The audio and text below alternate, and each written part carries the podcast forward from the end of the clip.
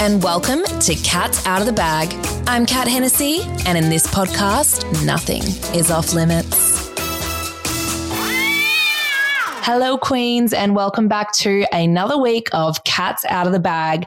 Today, I have the most fabulous Courtney Rodwell here. She is an intimacy coach and is so well established. And I am so excited to hear about your journey and get some tips for the girls listening because I know we always want tips around, you know, relationships, trauma, PTSD, all the things that you are so specialized in. So, welcome, Courtney.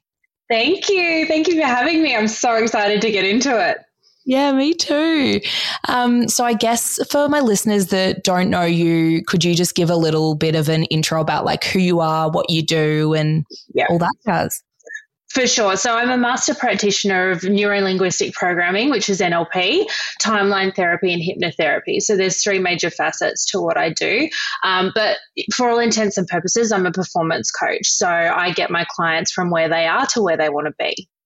Um, so what that means in terms of, you know, NLP and timeline and hypnotherapy and how I do that um, is basically using the language of the mind um, and how we represent the world to ourselves to help, help them get rid of the negative emotions, limiting beliefs, unhelpful behaviors, etc. Um, that keep patterns happening in their lives. So keep, you know, unhelpful relationships coming in and, and all of that type of thing. Issues with money, you know, is, issues with sexual performance, you know, even things like not being able to, you know, to come when they have sex, you know, things like that, unhelpful behaviors that stop them from being who they want to be. I find out where it's coming from and we get rid of them. Cool. What yeah. would you say like the most common kind of occurrence of what you would deal with in your like day to day job would be? Mate, anxiety is huge at the moment um, anxiety in general, um, PTSD in terms of relationships, any types of traumas. Um, you know, some of my clients have, you know, been raped or abused or, or something like that, and they find the pattern repeating in not just one relationship, and they're at the end of their rope going, "What is going on? You know, why does yeah, this wow. keep happening to me?" Yeah, and um, and it's something I went through myself. You know, that's how I came to be here. So I understand um, both from the the male and female perspective. Um, you know, with sexual dysfunction, especially, what causes that, um, and you know how they got there. So, do you want to like? give a little bit of a background as to like you know your journey into getting into this and what you kind of went through if you're comfortable to discuss it all yeah, yeah, of course. Open book. so I've actually written a book too, and it's all in there. Um, so yeah, yeah, it's a, it's an ebook as you can download it from our website. It's cool. Um, so look, I was suicidal at 15, but it started well before that. Um, I had major anxiety from the time that I was very, very young um, in terms of what people thought of me. Um, so I started, you know, the people pleasing behavior of trying to be everything to everyone. Um, and that left me completely exhausted and treading on eggshells in every area of my life. I had the best parents in the world. Um, so, especially important for people to understand is it doesn't matter how much you were given or how much of a head start you think you had, you know, and, and that you, you know, you should have made something more of your life. You should have done this. You should have done that. That was my whole thing. You know, how could I end up in 10 years of abuse? You know, and I, and I did. I had over 10 years of abusive relationships, um, you know, and was, was hit, you know, guns held to my head, crossbows held at my throat, like stuff that just doesn't happen, you know, mm. um, but unfortunately we know it does. Um, you know, raped multiple times, you know, it, I was all of this stuff was happening to me um, when you know you understand that it doesn't really happen to you when you do when you start doing the work you know that it's because of some deep-seated belief um, that you're not good enough is where it comes from and yeah. people come into your life that reflect that of you uh, so yeah, it was it was through going through all of my stuff, you know, suicide, rape, abuse, all of the fun stuff. Um, and look, I speak about it. I speak about it flippantly now because I've dissociated the emotion from the experience. But that's not to make light of anyone who's going through that at the moment. It is serious shit, and I understand it's it's really heavy. um, you know, to be going through. So that's not to make light of it at all. I just mm-hmm. am at the point now where I've dealt with my own. Um, mm. so yeah, it's a little bit more flippant. No, of course. And like, I mean, everyone's so free to deal with, you know, their trauma and things they go through in their own way. Um, but mm. like, if they're, you know, what would your key tips be to someone who, you know, maybe has been in a abusive relationship or sexually assaulted? Like, what kind of tips would you give them to, you know, get out there and overcome mm. these things and work on, you know, working through all of that? Yeah. So case by case is definitely, you know, how I approach any of it. Um, the one blanket rule that I would have for everyone is don't try and do it alone. Yeah. Um, I tried to I shut up shop and I didn't talk to anyone for years. Um, when I did try and talk to one to somebody, it was a it was a psychotherapist, it was a counselor, um, and I ended up worse than before I went in. Um, you know, because sometimes the depending on who you talk to sometimes the advice can be misguided or they don't understand. Um, but don't let that discourage you from reaching out and talking to someone else and keeping trying. Like there's no like if you're there's no reason that you have to accept the situation that you're in. Do not lose hope.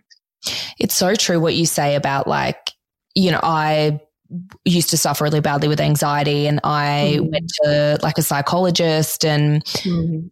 she just like didn't do it for me and she wanted to do oh, what's it called it's it's not ASMR that's like sound like little um yeah. she wanted to do this thing with her fingers right it, do you know what that do you know what it's called I know I can't remember what it's called, but it's pretty much some form of therapy they use for like PTSD, where mm-hmm. or like ESMR or something, and they yeah. use their fingers and almost put you into like a meditative meditation state to like make you rewire your brain it just wasn't yeah. for me. And I had to go to like maybe three different psychologists before finding the right one. So I think like, you know, if someone is out there and they feel like, oh, psycholo- psychologists don't do it for me, it's like, well, maybe you just haven't found your your person yet, yeah. and to kind of keep putting yourself out there till you, you know, find that you can kind of, I guess, be aligned with someone. Yeah, because I mean, the the biggest thing with any of this work is you have to feel safe. You know, mm. if you don't feel safe, you're not going to open up. You know, and that's why I only work with people that that you know are 100% safe in my presence. They know I'm not going to judge them because I've been through it before. They know I'm not going to, you know, I'm not going to they're not going to shock me with anything they have to say because I've been through a lot of the shit myself. So mm. my biggest thing is is don't lose hope and you know make sure that you are out there trying different things, different modalities. There's so much out there. The difference between what I do and traditional psychotherapy and counseling is that a lot of the time, and I found this in my experience, um, psychologists and psychiatrists will focus on the problem and how you, how the problem came about. I'm not interested in really, you know, how it came about. I'll ask you some questions, we'll identify it, and then we'll let it go, and we focus on the future. Because if you're dwelling in the past and you're reliving that trauma and reliving that problem constantly, you can't change your state. And you've heard so much from, you know, thousands of people over the world that your state dictates where you are in your life and what you can accomplish in your life. If you're living in a state of having to rehash this, say you go every month or every couple of weeks, you're rehashing all of this traumatic shit every yeah, couple of weeks. You can't pick. Like I remember when I'd see a psychologist, I'd be like, "So what? What do you think the breaking moment was that you started yeah. getting anxiety?" like I don't fucking know. Literally, that's why I'm here. Like, help me. And yeah. it's so true. Like you tell them your life story, and you're like, "Yeah, this happened to me when I was 16," but like so irrelevant when you're 24. Like it just yeah. Yeah. yeah. And the difference too is that um, a lot of the patterns that we pick up are unconscious ones. So there's three, you know, major major periods in your life as a human that you um, that you are imprinted on and you develop your behavior um, and your behavioral patterns. Zero to seven, seven to 14, 14 to 21. Very distinct stages of when you're little, you're just a sponge. You're taking in everything that you're seeing. The next stage is you start modeling. So you look at people around you and you start modeling their behavior. Then socialization in the third one, you start, you know, getting that type of thing from friends and media and things like that. So you're picking up all of this behavior that isn't even yours. but that's what colors your belief and they're the patterns that you operate on. So if you take those into your adult life and they're not serving you, you have no control over them because you don't know that they're there. Mm, so, so what I do, yeah, yeah. So what I do is is take you sort of back, and that's what timeline therapy is, is taking you back along that timeline. You don't even have to consciously remember what it is. Your unconscious is all there.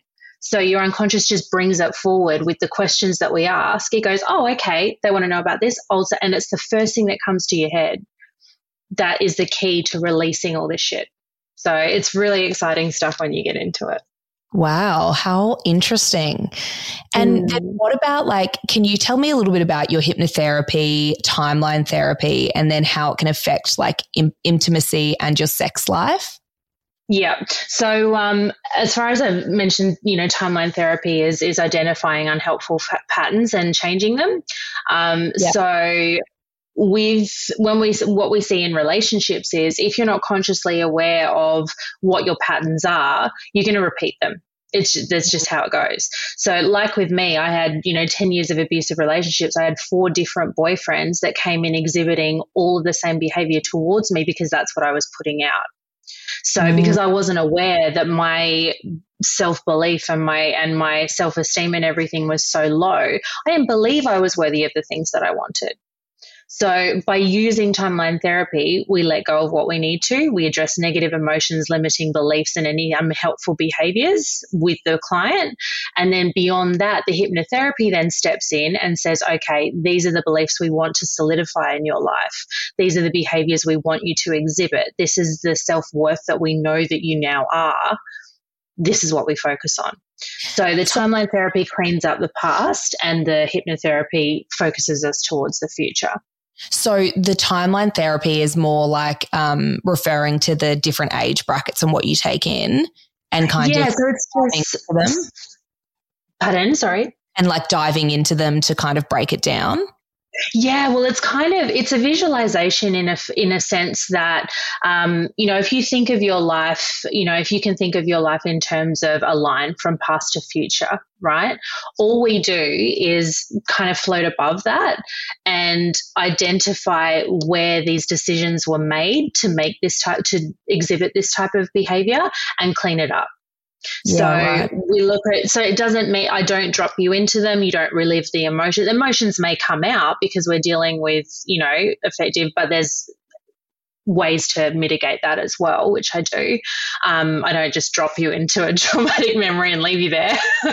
um, but yeah, it's one of those things that it allows us to bring what we need to forward so that we can learn what we need to and then let it go. And the learning of which allows you to let go of the emotional response that you have because you've completed it. You said, yep, okay, I've learned what I need to. Now it's time to focus on the future. So, and then when you're like, so you're doing the hypnotherapy. So is mm-hmm. so a client's like, you know how like the classic, like in like a movie or something? Like, do you hold something for them to focus on? Like, no. No. It's all all hypnotherapy is is just following instructions, right? So it's just a really deep state of relaxation, and we put you in. You, you I don't know whether you've heard, but your brain waves change depending on the state that you're in at a particular time. So your brain waves when you're thinking and you're conscious and you're busy are very different to those when you're relaxed or you're sleeping or anything like that. So we just take you to a state, or I just take you to a state where you're extremely relaxed and I can talk more easily to the unconscious mind rather than you consciously trying to figure everything out. So all it is is just the client following my instructions to relax and then me suggesting what they want for their life moving forward. So I don't make them do anything embarrassing or cluck like a chicken or anything. Yeah, yeah, so yeah. I'm like, all, it's all participated in willingly.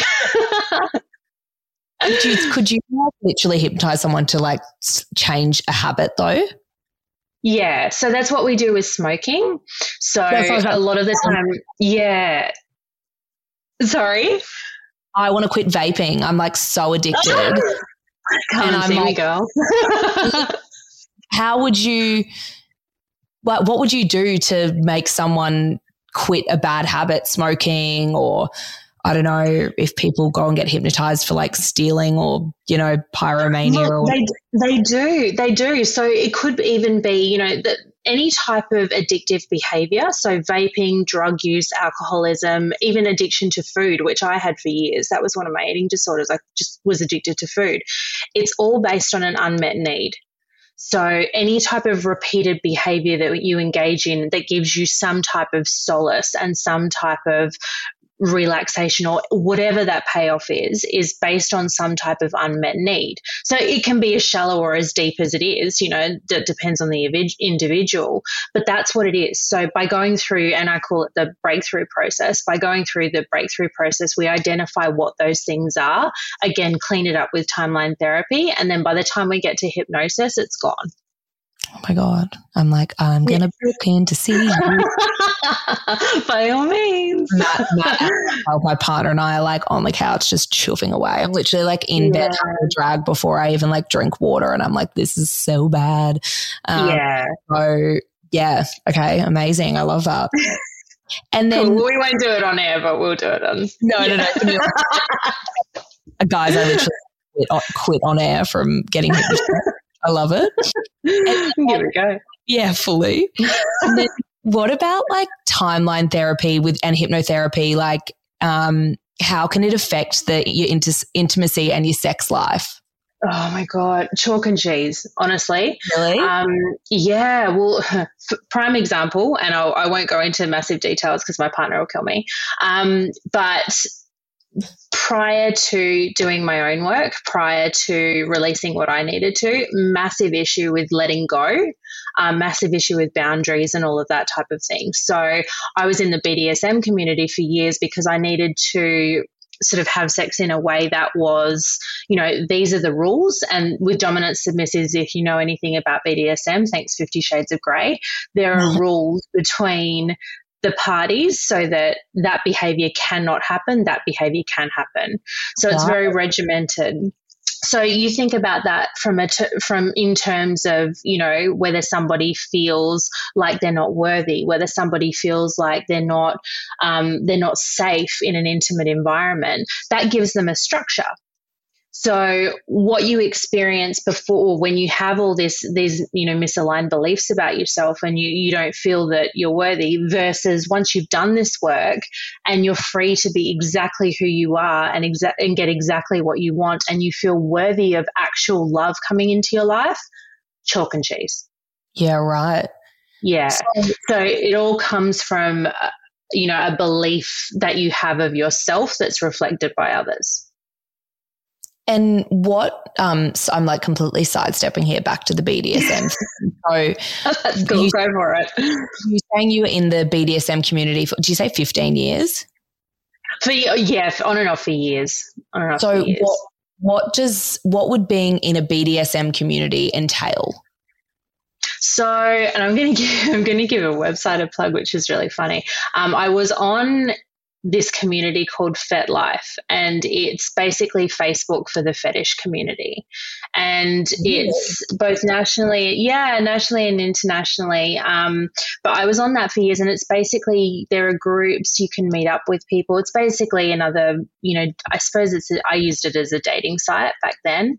Um, but yeah, it's a it's a community where you can go on and explore different fetishes and explore, you know, those types of things. And again, you know, fetish is the same as BDSM. You know, are reflections of things that you've either not dealt with or are affecting your behavior and the way you see intimacy through through the lens of who you are. So yeah, it's it's it's an amazing playground, and wow. if you're yeah, it's amazing. Check it out; it's hilarious.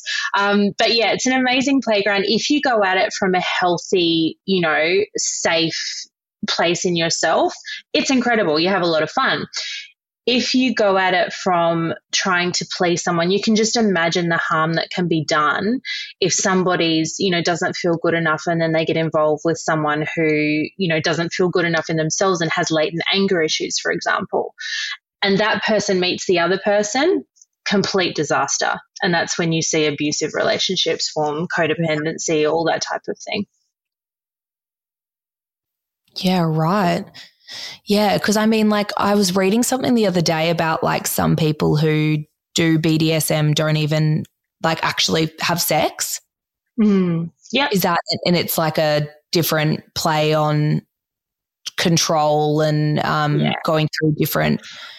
I don't know. I'm, I, I, I did something I want to learn a lot more about because it's a topic that I'm not very familiar with. But um, yeah. we'll start with Fat Life. It's very educational. but yeah, it was it was um my experience was I met a lot of people and and I think because I it all makes sense now because I'm at the other end and I've done the study, I've done my work and I understand it all. But back then it was just this whole world of wow, okay, this person has to hit people in order to get off. Same Fifty Shades of Grey, we've all seen it now. Um, you know, or this person. I remember I went to a I went to a party called Hellfire down in Sydney when I lived down in Sydney. And um, there was this woman who was tied to like a big wagon wheel, and she's in. She was naked. She was completely naked. She was tied to this big wagon wheel, and just people were just went up and just were whipping her. What? Yeah, and she was she was in another world. She was just in this incredible ecstatic world like coming over and over again and just and I was just like what in the human brain that's this is and this is where a lot of my my work started i was like what in the human brain seeks that out you know mm. what in the human brain dictates that that is something that someone needs to feel love or and to or feel attention. pleasure. Like i'm like yeah. I'm such a pussy. You like pinch me and i'm like ah like yeah. Yeah. So it was one of those things that, you know, and I, I recognized at that point, as I said, no, no judgment for anyone that I've ever seen or been involved with that I'm, I think people are incredible in in how intricately different they are, you know. But I was watching this woman and I was just like, this fascinates me, you know. Where where some for one that would be completely you know demeaning and and anything else and dangerous and unsafe. She was completely safe and enjoying herself. Yeah, so it really does how you see yourself and and how you represent yourself to the world and how the world is represented within you is very different from person to person. And this is where it comes from a lot of the unconscious patterns that we've picked up whether it's been family whether it's been modeling whether it's been generational or you know if you believe in past lives that's something you know that can come out as well for people who believe that. Um, so it's all what we make up in our heads which is fascinating. Mm. Yeah, wow. So I love that you like saw an interest in that area and just kind of dived into it because yeah, yeah, there's so many different, I guess, situations you could kind of delve into and learn mm. so much about. So mm. yeah, it's it's crazy. Like I just I, I feel like it's something I want to learn more about as well.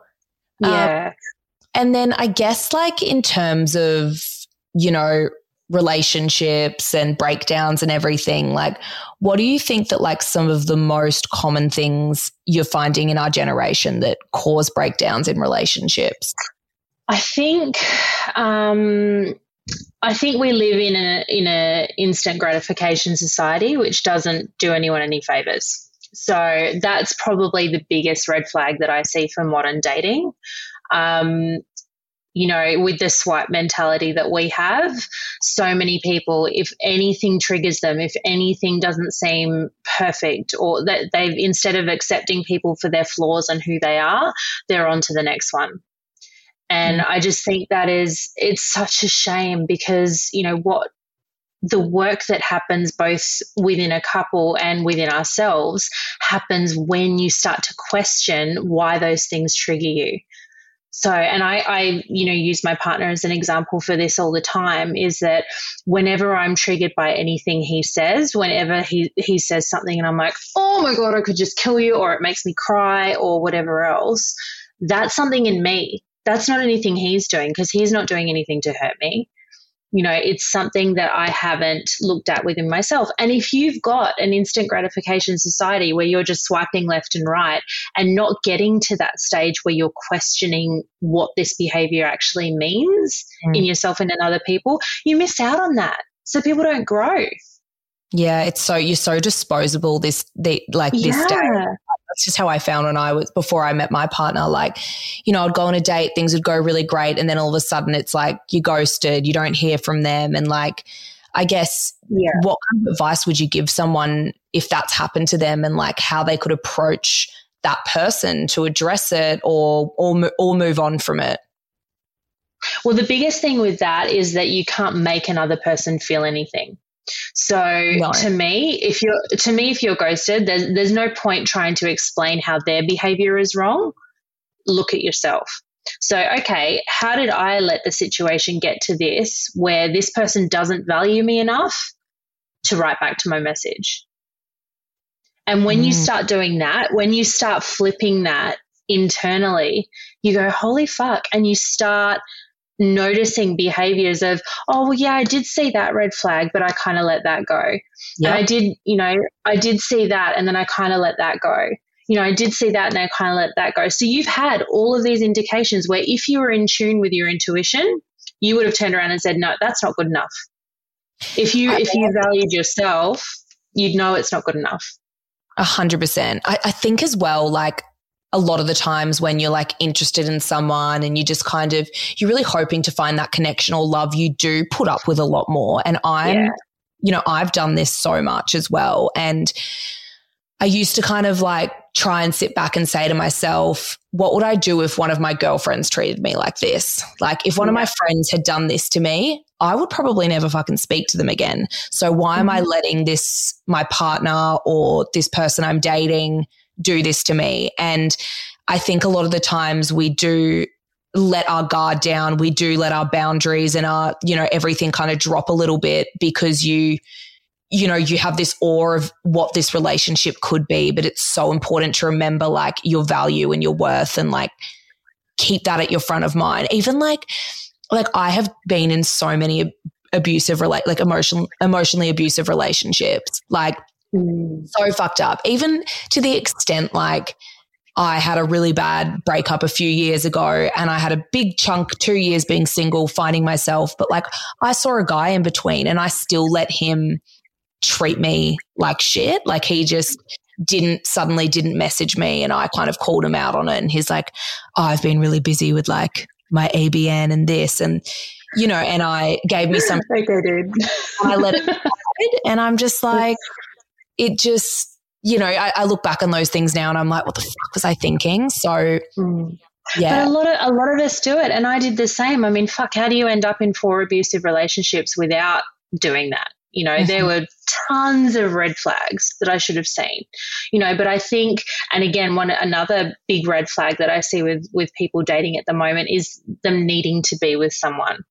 Mm. Whether that's, you know, whether that's because they think they're getting older and society dictates that you should be married by this age, you should be, you should have kids by then, you know, so they have this biological clock shit, you know, that's happening, which is another limiting belief that society has. Pressure. Um, yeah, lots of pressure. So that leads to settling and putting up with less than we deserve, you know. And then God, if you add the, you know, the issue of money and the scarcity of money into that, you know, all these sites like you know, sugar daddy sites and things like that, where all of these young girls feel that they have to keep up with the Joneses and have designer bags and, you know, fillers and Botox, which, you know, we all love, not going to lie. But, you know, it puts a lot of financial pressure. So they're getting into relationships with older men j- just so that they have that security, mm. you know? So, so, and again, yeah, it's it's just it's awful because they feel like they don't have a way out. I think like the settling thing is huge and I know a lot of people in I mean in my opinion I would say that they've settled but you know yeah. you never know what someone's thinking deep down. I think it's just like how you view someone and you know what they're worth and stuff. But like I felt so much pressure before meeting my partner, Matt. Like, I remember I had this one moment where I went away for the Easter long weekend to stay at like my mm. best girlfriend's house, but she's married. Um, the other two girls were engaged and one of them was pregnant and all their partners were there. And when we all went to bed, they all like went to bed with their partners. And I was like this loser on the couch. and I left that weekend feeling shit. Like I didn't fill my cup. I felt like even though I was with some people, my like best friends and people who should make me feel so good it was like I was in my own head comparing myself to them because, you know, you sit back and you go, when am I going to meet my person? You know, mm. what? And, and I think like it's such a thing you do need to think about in the way of like, run your own fucking race. It's like, yeah. don't compare yourself to anyone, whether you're 25, whether you're 35, whether you're 40. Like my mum had me at 40. There's no pressure to meet someone at 28 and pop out a baby at 30. Like times are changing. And I think people, women are more career focused and yeah.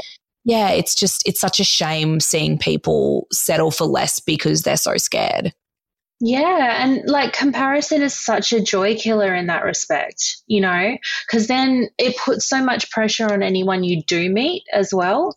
You know, you get to a point where, okay, people are swiping left and right, and, you know, um, they finally do meet someone, and then they dump all of this expectation onto that poor person because they feel so much pressure from society to to be at that stage and to make something of this relationship finally you know that you just there's no joy, there's no fun, there's no spontaneity, you know. And if you don't have that at the start of a relationship, what are you there for?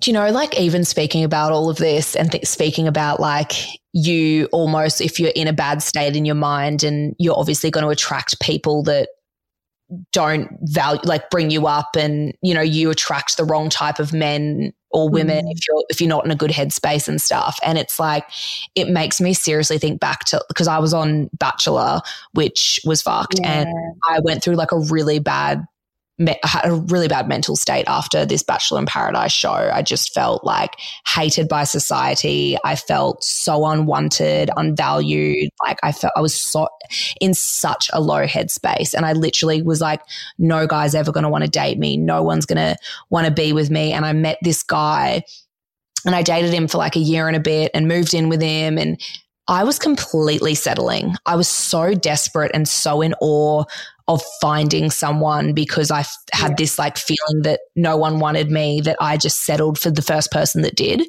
So, yeah, yeah, that I, I completely did that. And I stayed in that relationships like probably about, we were together for a year and I probably stayed in it like 10 months longer than I should have. Like I saw huge warning signs within the first month or two. And I just went, no, it's fine. It's okay. Like alcoholism, like drug abuse, like, you know, just so much shit. And yeah, and I look back at that now and I'm like, what the fuck was I thinking? But it's also, you know, sitting back and going, if you get ghosted, what have I done to do this? It's like I was attracting such a negative person in that state because I was in such a negative headspace myself.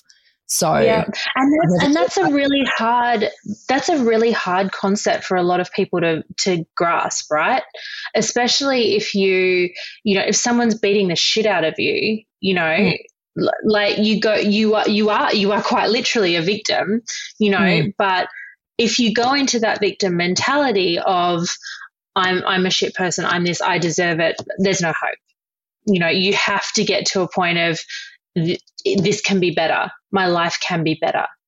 And that's you know that's why you know after what i went through i'm so passionate about getting this shit out there because once you lose hope, that's when devastating things happen, you know. And if you're in a situation like that with, God forbid, you know, you've got children in a home like that, you know, or you've got financial pressures in addition to that where he's he's extremely wealthy and you're not, you know, the window of, you know, being able to get out gets smaller and smaller and smaller and smaller.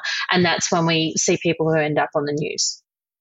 You know, so it, it's so important to not, you know, to understand that yes, you are a victim in the situation that you're in, but that does not determine what the rest of your life has to be.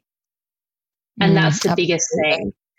You have to be able to separate, okay, this was shit and it happened to me, but I have hope for a better future. And it's the same thing, you know, if you're settling in a relationship, you get to that certain point where you think, fuck this, I don't want this for my life. Mm. I do not want this for my life. I deserve better.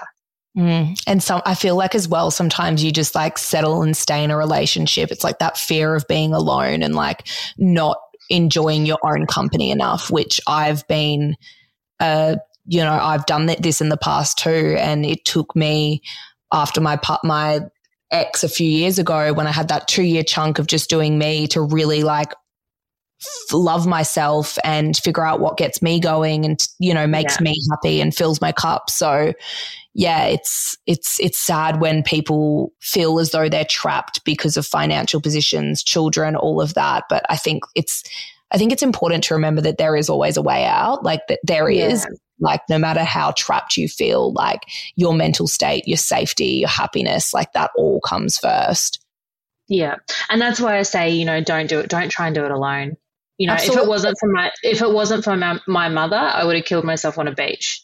You know, and that's extremely intense to talk about, you know, for a lot of people because when you are there, you do believe that there's no future.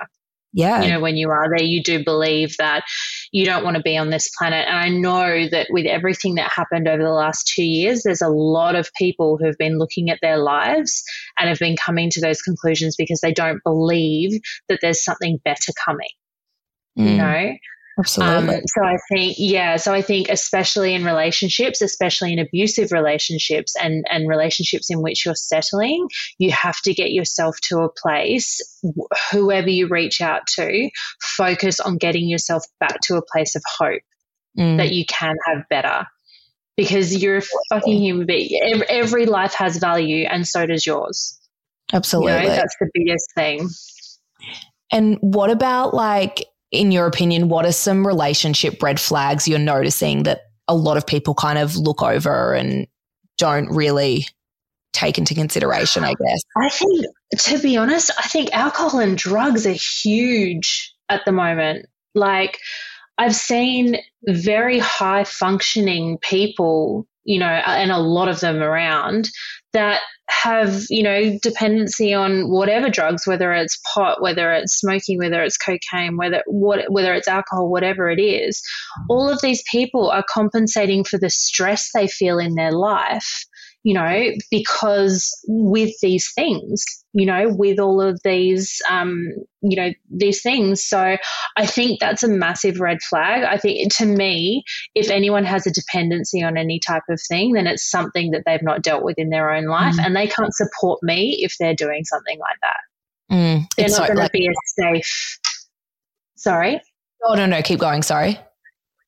I just said they're not going to be a safe environment for me in a relationship if they are doing that in their own life and they don't value themselves enough to me. I mean, I joke with all of my friends that I'm high on life, you know, and I still have friends that, you know, have drug habits and, and party every weekend and whatever.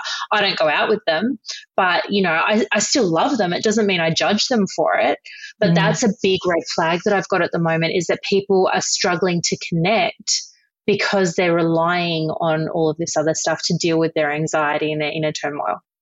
Mm. And you mm. can't connect with someone who's who hasn't figured that out for themselves. Mm, yeah, absolutely. I mean, I probably am, I probably do the same. Like, I am so stressed 24 7 that I will have a release on the weekend by just partying. And then mm. I spend three days afterwards feeling like shit and then do it all again. So it's, it's yeah. something. That- and it's not, it's, it's nothing to be judged for. It's no. nothing to judge other people for. It's just, a, you just recognize it as, okay, that's my coping mechanism, mm-hmm. right? But if you're talking about relationships and, and, you know, sort of red flags and things like that, like you were saying in your relationship that you were settling, you know, alcohol dependency, drug dependency, that's not a safe environment. Can you imagine trying to relax in an intimate situation and have cataclysmic sex and really let go and dig deep and just be completely who you are in front of that person? Mm-hmm. I wouldn't feel safe doing that. Do you know, um, I remember this thing my dad said to me because my ex would always like, he'd go to the pub like every afternoon after work mm. and he wouldn't come home. He'd knock off at like three because he was a tradie. He wouldn't get home till like six yeah. or seven, was blind, would spend all his money on the pokies. I'd be the one doing the groceries every night. He'd never have enough yeah. money. I'd always have to pay, pay for everything. And I remember my dad saying, We date the same guy. Literally. My dad goes, Catherine, I want you to just think about it like this. Do you want to be with a guy that when you're 35 with toddlers is down at the pub blowing all of your money that you're saving for school fees and your mortgage on, you know, alcohol and the pokies. He was like, because the reality is, is if he's doing that now, he's probably going to be doing that in six years. And is that the kind of like life you want set up? And is that the kind of environment you want for your kids? And I remember being like, you were so true. I mean, you're so right. Like that. Yeah, it's good advice because it's not, you know, unless somebody, and don't get me wrong, everyone is capable of change. Everyone. Absolutely. I don't care. I don't care who you're looking at. Everyone is capable of positive change. Everybody is just trying to do the best with what they have in mm. in any given circumstances. That's what we are as humans, right? So having that respect and having that understanding of this isn't who the person is; it's how they're being. It's how they're being because something's not right in there. Something has to be dealt with. So it doesn't mean they're a bad person by any stretch of the imagination, but it's who they're being at this point in their life. And unless they challenge that, changes don't happen. Mm, I it's think it's change. Everyone is capable of change, but I think that like some people don't want to change and they just wouldn't, exactly. wouldn't put in the energy or the effort or the hard work to make those yeah. changes. And I think that's yeah. that's where you kind of have to draw the line sometimes. One hundred percent, one hundred percent, because it does take work. I'm not. I mean, what, what I you know, timeline therapy and hypnotherapy and everything makes it a lot faster um, mm. But yeah, it, do, it does take work and it does take vulnerability. And that's another thing that people are shit scared of these days is mm. actually being vulnerable and opening up because they feel they're going to be judged. Absolutely. Absolutely. So, yeah. So it, it, becomes, you know, changes becomes very difficult if you're not willing to face up to the behavior that you've been exhibiting um, and you're not willing to put in the work to do it. So yeah. great advice from dad. Yeah, love him. And yeah, yeah. Or oh, they're always so wise, your parents. Um, yeah. And then I guess if someone has experienced toxic tendencies in their relationship, how would you recommend people to pick up the red flags and act upon them? And how would you suggest people remove themselves from from this relationship if they're noticing it? So if you're noticing number one to notice it is actually start paying attention. So start paying attention to how you feel around that person because your intuition will tell you you know and it's not some woo woo you know think of the stars kind of shit. It's it's actually and it's an inbuilt mechanism that tells us whether we're safe or we're not safe so start listening to yourself, start taking time for yourself, back off a bit and say, right, how do I feel around this person? How does, how does their behavior make me feel? Does that feel right or does that feel wrong? And it'll tell you every time. So that's number one for noticing the red flags, for actually paying attention. Number two is, you know, identifying, you know, how how to get out and how to how to stop it. Um, notice number one re- reach out to people. As i said you know reach out to people and make sure that you've got some support. Um, whether it's financial there are amazing organizations out there that are helping women especially get out from financial situations as well. Um, if it's you know physical and financial abuse. Um, but don't do it alone. Start talking to people. Start arming yourself with knowledge as to what is out there to help you and start planning an exit, exit strategy because and I was guilty of this for many many years no one's coming to save you. No. You know your your life you will live and die by your own decisions. No one will will gallop up on a white horse and rescue you from a situation. It is up to you to seek out alternatives. It is up to you to look at, you know, and for different people that can help you, you know, get out of that situation. You don't have to do it alone, but you do have to make the choice yourself because you can lead a horse mm-hmm. to water, but you can't, you know, you can't make it drink. I, I, and I've, I'm very lucky that I've not had a lot of clients who I've given them the tools to, to change their life and they haven't done it. Um, but you need 100% buy-in, and it's the same if you if you need to get out of a relationship. You need 100% conviction that you want better for your life. If you're going to stick in and wallow yeah. in the victim mentality, you'll never get out. Yeah. Do you know another thing as well is like, as you said, like reach out to people. I feel like sometimes people almost they live in this fear that if they tell their best friend or they tell their close mates that like they're going to judge them or they're going to just judge their partner or tell them to get out. But I think at the end of the day, if, if they're your true friends, they're going to be there for you no matter what and support your decision no matter what. They might not agree with your decision sometimes, mm. but I think like don't let yourself go through that toxicity in a relationship alone and reach out to your friends. Like, you know, my that, best friend. Mm, it's so easy to not, no, no, just like my best friend's been incredible, like throughout all of my relationship dramas. And, you know, she like knows that I should have broken off with my ex months before, but it was there to support me through the whole time. And I never felt judged. And, you know, so yeah. I think just remembering that as well. Yeah, I mean, good good friends are going to support you no matter what. And when I say, you know, pay attention to how you feel around people, I'm not just talking about romantic relationships either. I'm talking about your friendships. So I was, you know, one of one of the groups of friends I had when I was growing up who were doing a lot of drugs and and all of that type of thing. Had I paid attention to my intuition more back then, I would have known that they weren't good for me and I, I, probably would have never gone down the path that I did. I did because it was going to lead me here, and I'm so grateful for everything that I went through because I am here and I've had the experiences, and I can I can now help people. But listen to your intuition with any relationship you're in. You know, whether it's your career, whether it's your friends, whether it's even your family.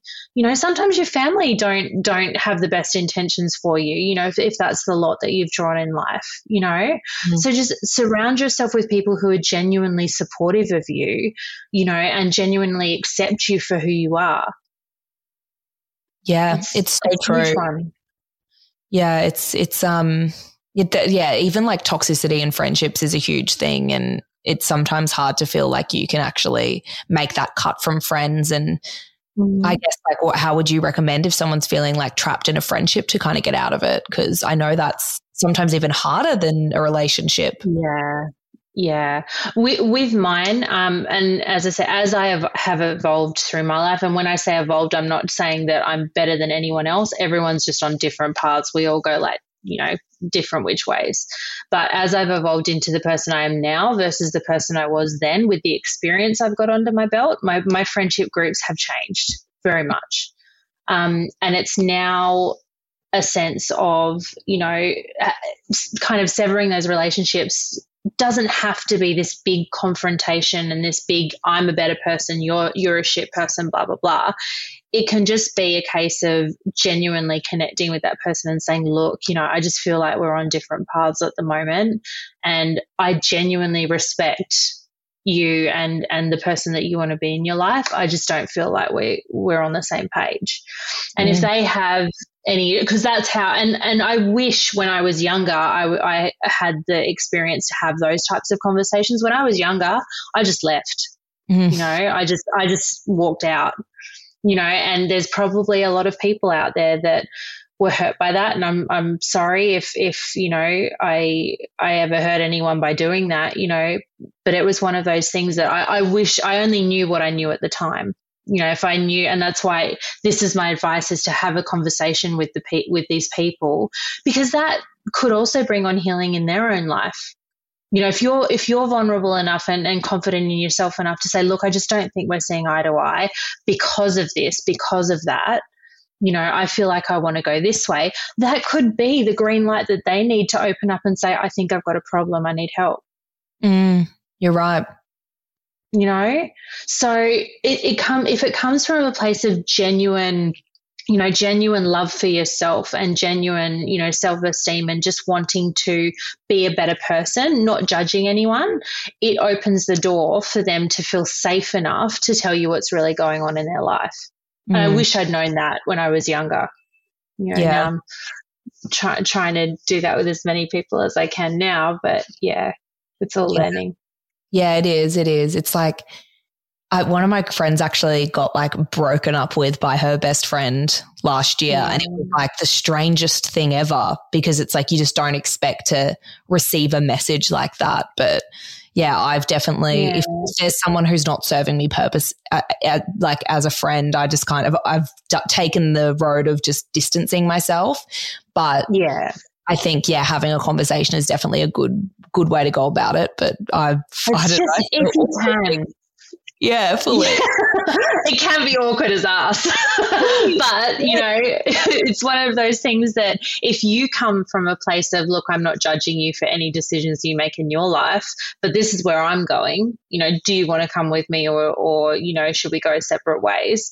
It becomes very matter of fact and it mm-hmm. becomes mm-hmm. less about emotion and more about you know just just life you know and if you talk to anyone who's in any way successful, they'll agree that the people that you hang around, you, are you are a combination of the five closest people in your life. So if you're hanging around people who don't serve you and who don't bring you up and and inspire you and aren't on the same path with you know relationships and work and, and things like that yeah you just you're not aligned and it's it's not going to take you to anywhere good. So true. Oh my god i love i love mm. these like deep conversations about like normal topic that you just probably don't speak about enough. Yeah. Um, so I have another question. So I guess after experiencing a toxic relationship, what kinds of things would you recommend people to do in order to grieve from their relationship and avoid PTSD and car- you know carrying mm-hmm. that trauma into a new relationship? Because I know it's very easy to you know, take something that happened in the past and take it into a new relationship and blame someone who's never done anything wrong for something someone's done to you in the past. Like, how would you? Yeah. I mean, I've already asked questions, so shoot. I mean, apart from coming to see me, no, I'm joking. no, with um, apart from booking it with me, no. It, oh, aren't you? Sorry, I lost you. It said you're Brisbane based, aren't you? Yeah, yeah. I have clients from all over. Most of my work is done on Zoom. Yeah, right. Well, I mean, like a lot of my listeners are Queensland based, um, a lot from Brisbane mm. and the Gold Coast, quite a few from Melbourne and Sydney as well. But um, yeah. yeah. I mean, I'll put in all of your info for anyone that oh, would like you. to dive into you know anything that they've gone through that's been maybe traumatic or PTSD or if they want to yeah. experience a little bit of hypnotherapy, I'm going to come see you quit vaping. Yeah. I love it. No, I mean, look, as far and as far as um, you know, recovering from from a bad relationship, do the work internally. Look inside. I can't stress it enough. Look in here because you've attracted that through something through something and it's not from something that's just happened. Like yes it might be this relationship that's broken up and it's traumatic and whatever but where it's actually come from is right back from when you were younger. It could even be, you know, like within the womb or generationally or anything like that. Something in you, there's a belief in you that you're operating under that is attracting that type of person to your life and as I said, that can be a pretty intense concept for some people to grasp because I, I, mean, I had to go right back. I had something happen to me when I was two years old that my parents had no idea about, you know, and I was harboring fear right from when I was two years old. And that was affecting the relationships that I was bringing in. Mm. Blew my mind when I let it go and it's been completely different ever since. I can't, I cannot tell you how intense the difference is between holding on to that and letting it go. And what about like, what's your opinion on people who relationship hop? Because I do think that a lot of people I've done it before too, myself included. Don't worry, no mm. judgment, ladies. But um, yeah. I think we all have. You, yeah, fully. You relationship hop in a sense instead of like dealing with your own emotions and issues. You jump to a new relationship to like fill a void and not actually have to really deal with what you're going through. What's what's your opinion on that, and how would you suggest someone to like break that cycle? Well, you've nailed it. It's filling a void. So mm. you're filling a void by, you know, that honeymoon period of a relationship. You're jumping from one to the next, you know, and your addiction is somebody who just thinks that you're the bee's knees and will, you know, treat you that way. And then when that peters off and things get a little bit scary, then you go to the next one. That's what this is what I literally did for like my whole twenties. And now yeah.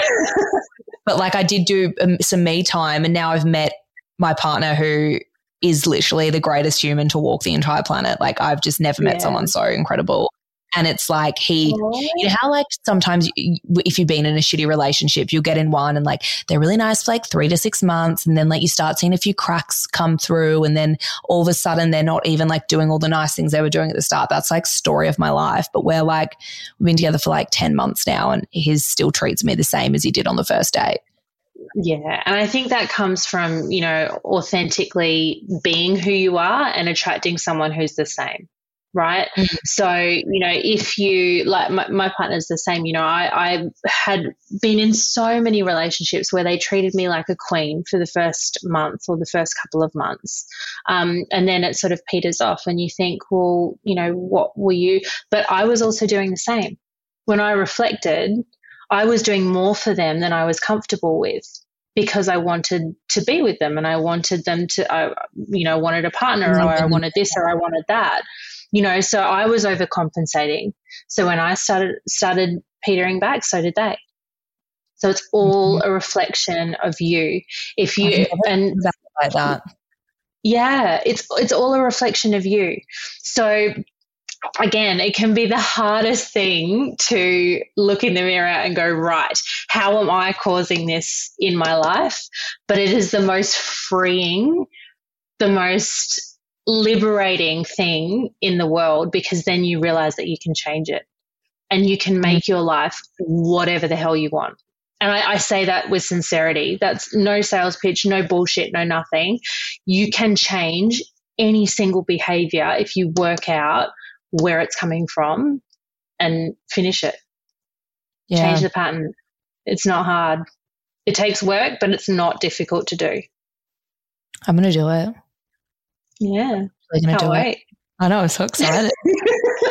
well, it's been like so nice diving into all these topics and chatting with you. And I just think they're all such important things for, you know, everyone to kind of take in. So thank you so much. You're so welcome. So, did um, you have anything else you kind of wanted to touch on at all today, or anything you wanted to dive into? Look, I think we I think we covered everything. The biggest thing is is you know that I wanted to get out there was just hope, be hopeful be mm. hopeful for your life. There is no reason. Unfortunately, society, with all its rules and regulations, has narrowed our thinking. Um, you know that this is what life is. You know, a lot of people believe that working a nine to five is is what it is. You know, or their parents were labourers, so they they have to be too. And that's not to say that that's a bad thing at all. You know, people can aspire to be that. I think that's amazing, but the thinking is narrowed by the conditions that society puts on us. Having children, you know, your mum had had you at 40 like there, there's no reason that you should have to fit into these little boxes absolutely you know? so yeah exactly run your own race stay in your own lane and live the life that you want to live fuck what anyone else thinks and if I, i'm ending on mm. fuck what anyone else thinks that's typical of me. Everybody will listen to oh. these and go, "Yeah, that that's right." But it's true. It's true.